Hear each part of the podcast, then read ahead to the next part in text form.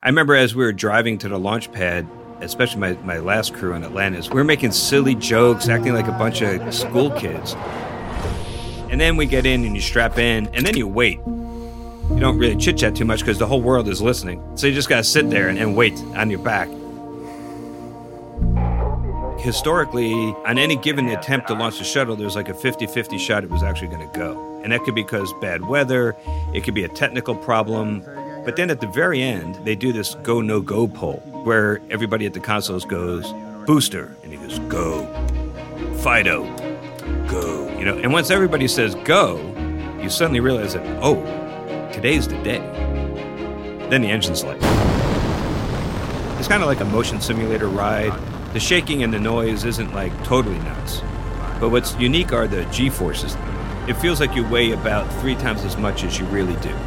You're lying down, and it feels like somebody is sitting on your chest, and it lasts about eight and a half minutes long.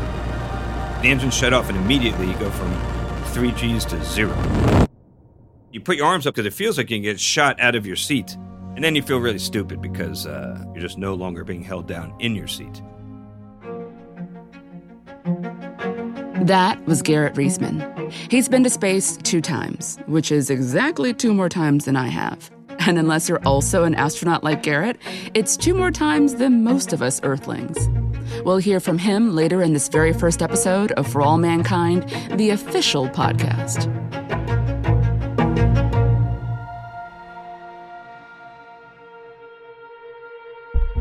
Welcome to the show. I'm your host, Krys Marshall. I play astronaut Danielle Poole on the Apple TV Plus series For All Mankind. If you haven't watched the new episode yet, or you're completely new to the series, no problem. Stick with us. Head over to the show via the link in the episode notes after, because here, there are no spoilers. In each episode of this podcast, I'm going to speak with expert guests, including a space food technologist, a space anthropologist, and of course, the people who have gone beyond our atmosphere real live astronauts. We'll also have some incredible exclusive interviews with my fellow castmates and crew. In our regular biweekly episodes, we will delve into the realities and possibilities of space exploration, from basic space needs to lunar bases, from the early space race all the way to the modern day. And since this is the one and only official podcast for For All Mankind, as an extra special treat, we will also have separate bonus episodes with exclusive roundtable discussions to talk to our producers, creators, and cast about show themes and juicy behind the scenes moments. Spoilers are allowed in those, but don't worry, I'll give you a heads up. I gotta admit, before I got the part of Danielle Poole, I really didn't know a lot about space or the Cold War, which are kind of big ideas for season two. Thankfully, I have help. When my character flies in a spaceship or walks in a spacesuit on set, I get help from astronaut Garrett Reisman, who you heard from earlier. He's one of For All Mankind's technical advisors. Woohoo! Hi, Krys. Wow, I'm honored to be the first guest on the podcast. That's really, really cool. Garrett spent months on the International Space Station, and he's spacewalked three times. But like the rest of us, he started out as just a kid with a dream. I loved airplanes, I loved rockets. I read every single book in my elementary school library about the subject. So I was always fascinated by stuff, but I never thought like I would do that as a job. And then what happened was when I was in college, I got a hold of some of the bios of some of the astronauts that NASA had just selected. And that's when I had a kind of my eureka moment when I realized, hey, maybe it's within the realm of possibility that this could actually happen. It kind of changed everything. Fast forward to today, and Garrett is a veteran astronaut with a wealth of knowledge about how things really work and feel in space, which he brings to his work as a technical advisor on For All Mankind. I was a big fan of uh, one of Ron Moore's earlier shows, which is Battlestar Galactica. And they asked me, like, are there any people down on Earth, any celebrities that you'd like to reach out to for like a morale boost while you're up in space because you're up there for you know three months mm-hmm. and i said ron moore so anyway so we had this really cool video chat and then i got back to earth and i got an invite from ron moore and he said hey you want to come on up to the set we're filming the final episode of the final season of battlestar do you want to come mm-hmm. and i was like yeah and it was awesome garrett and ron moore stayed in touch over the years And one day, Ron asked Garrett to come on board as a technical advisor for a new show. Our show, For All Mankind. But what is a technical advisor? Before I started working on the show, I wasn't even familiar with what that even meant. I, I don't know what it really means either. so, so it's interesting. I think the role of the technical consultant varies depending on what the executive producers want it to be. It can be as limited as, okay, here's a, a, bit of dialogue. We need you to put some technical jargon, some mumbo jumbo in here that sounds right. Mm-hmm. But the cool thing about For All Mankind is that it's hard enough to get our audience to suspend their disbelief and buy into this whole alternate universe where geopolitical events are different, where you know the president is not necessarily the president. If the technical aspect is is wrong and clearly wrong, then it's even harder, I think, to maintain the suspension of disbelief. It's harder for the audience to buy into it. Yeah. And I think from the perspective of an actor, it feels like, you know, I don't know the first freaking thing about space. I mean, I was hired to do the job, not hired to fly anything. and so knowing that there are people who know what they're talking about, it just gives you such a sense of like a safety net. Early on, I just tried to hold on to like, who is Danielle? What are the things that she loves? What does she want? And like, I will let the advisors tell me about the science and kind of hold on for dear life. on set, Garrett really helps us look like astronauts, move like astronauts, and talk like astronauts in space. But thankfully, we don't end up feeling like astronauts. Now, don't get me wrong, I'd love to actually spin in microgravity, but Garrett tells me it's not all backflips and floating chocolate candies. So there are things that happen that I expected. A lot of times during the day we're either sitting or standing, and our blood volume kind of pools up in our legs because of gravity. But when you take gravity away, it no longer kind of pulls up down in our legs, and the heart pumps too much. And you get what we call a fluid shift, and your head gets all puffy and swollen. So I remember I woke up on my first night in space ever, and I came out and I woke up in the middle of the night. I mean, why am I sleeping in a headstand? and then I looked out the window and I saw the Earth. And I'm like, oh yeah, I'm in space. They told me this was going to happen. but there are other things that were a bit more unexpected. One one's um, when you go to sleep at night and you close your eyes, you see little lightning flashes, hmm. and that's because of the increased radiation environment that you're in. And that's uh, some photons in your eyeball coming from those uh, charged particles. And so that's a little disconcerting. And actually, you could tell what parts of the ship are better shielded because the number of flashes you see goes down when you go into the better shielded spots. So there are some beds that are goodies and some beds that are baddies. Yeah. Do you guys fight over the bunks that have fewer flashes? Well, not necessarily because it's it's not the only concern. Like like the place that actually had the worst protection from radiation also had a window. And it was awesome having a window in your sleep compartment so like mm-hmm. you could mm-hmm. watch the sunset and then close the window and go to sleep and pretend like it's not going to come back up in 45 minutes. that is really cool. As Garrett pointed out, as cool as the little lightning flashes are, radiation is a serious threat to space exploration. I'm going to play for you guys a quick clip from the first episode of season two. In this scene, the lunar base Jamestown is about to be pelted with a monster solar radiation storm. This is Jamestown Actual to all astronauts. We've got a solar storm coming in, and it's a hot one.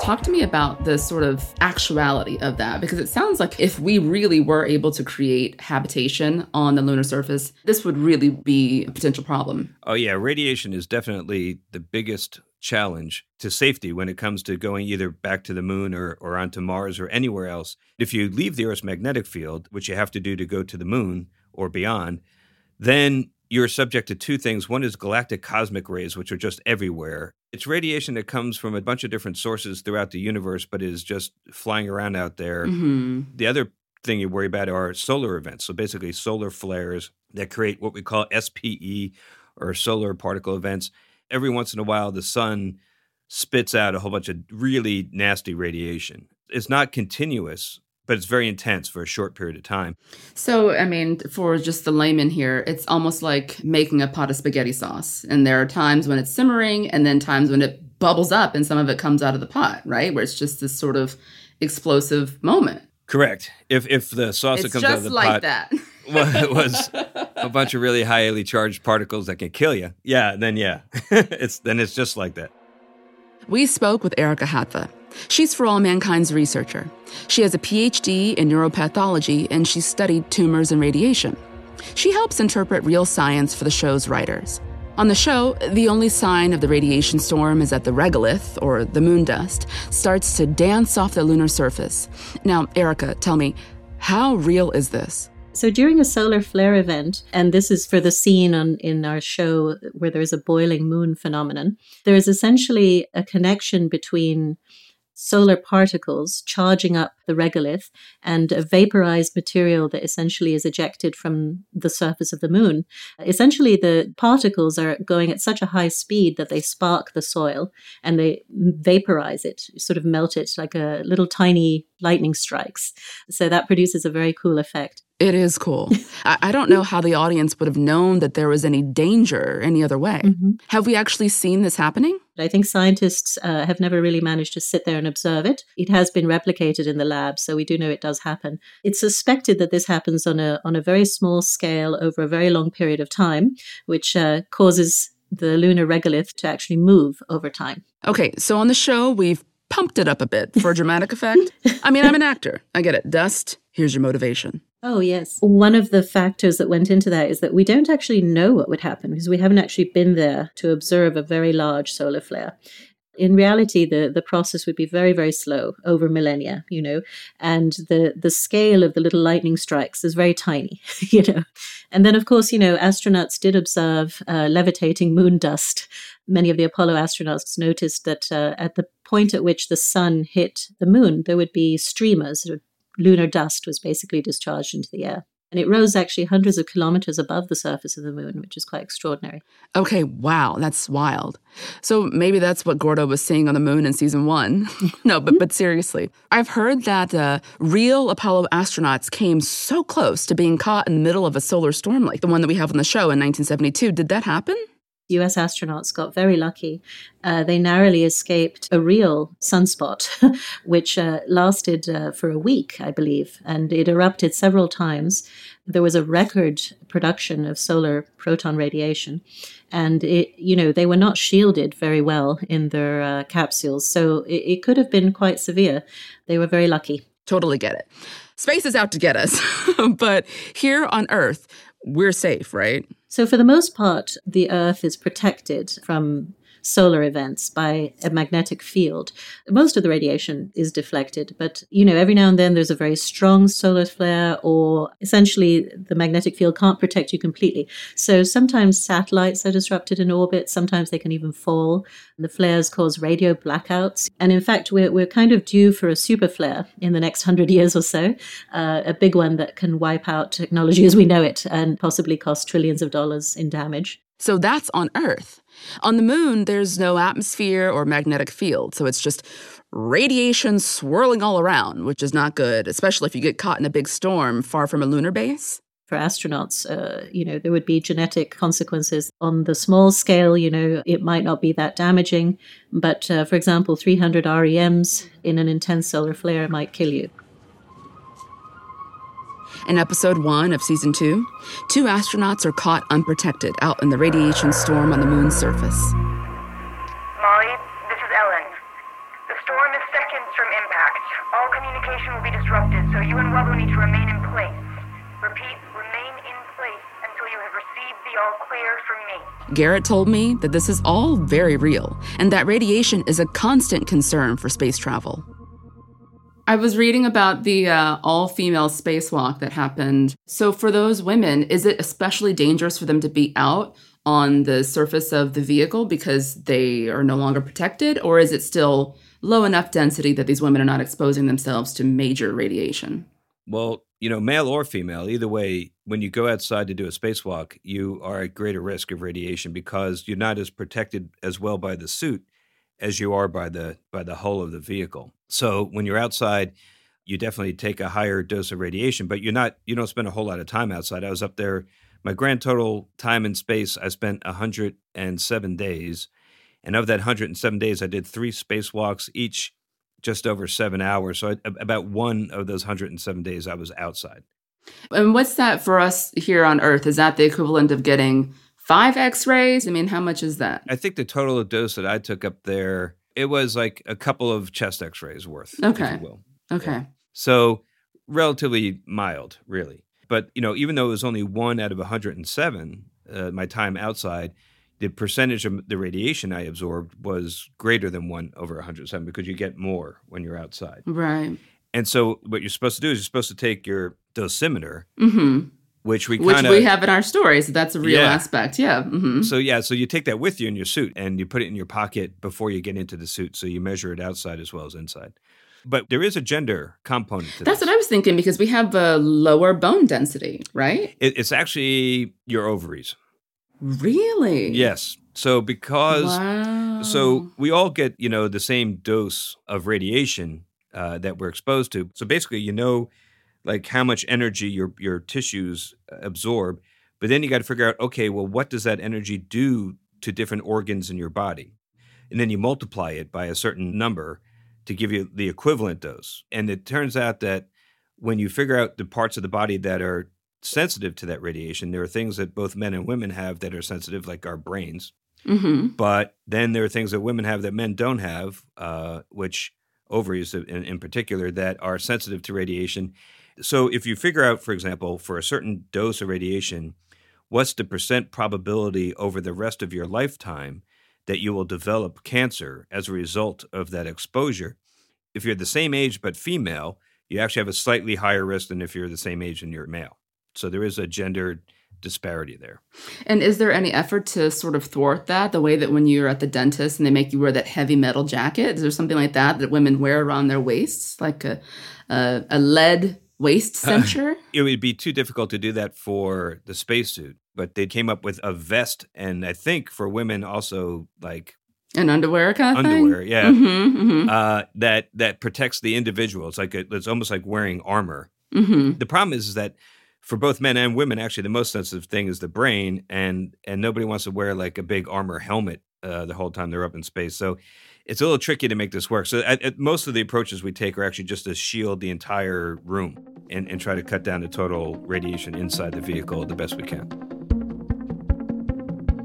you know, what I think is really cool about our show is that the NASA aspect and the life on the moon, all of that is incredibly important. But what's also so important is like the real stories and these real people and their real love for each other, hate for each other, confusion, misunderstandings, unmet expectations, loss, grief. Like all these things are as real as if they were right here on Earth. Well, it, that's what's so great about the writers on the show is they, they put so much excellent story into each episode. So yeah, what I've enjoyed most about the job is is actually not the technical stuff. I think what I enjoy the most is when something I either a, a- an idea or even stuff that I write ends up in Mhm. the script, and I hear one of you bring to life something that I wrote on a piece of paper. It is such an incredible feeling. I remember sitting there once right next to Matt Wolpert, our, our- one of our executive producers, when this happened. And and I turned to him and I got all tingly, you know, And I said, Mm. So you've been doing this a long time, you're really good at it. Does it still kind of freak you out when you see it come to life? And he's like, Yeah, it never gets old. I get the tingly feeling every time too. And and it's it's so cool. And again, that's an experience that normally in my life I would never, ever have. Thank you, Garrett, so much for being on this show. My pleasure. This is it. This is our maiden voyage, our first episode. I can't believe we made it. I just, I think the world of you. I'm so grateful that we have you to steward our ship and make sure that we stay in line with what's real and what's not. So, yeah, thank you. I want to thank our guests, Garrett Reisman and Erika Hatva. Join us in two weeks for another episode of For All Mankind, the official podcast. I'll be talking about stress, both in space and on Earth, with space anthropologist Jack Stuster. This is Krys Marshall, safe and sound Earthside. Thanks for listening to the For All Mankind podcast. Be sure to subscribe on Apple Podcasts to get the next episode in your feed, and watch For All Mankind on Apple TV Plus where available. This has been a production of Apple TV Plus and At Will Media. Executive produced by Will Malnati.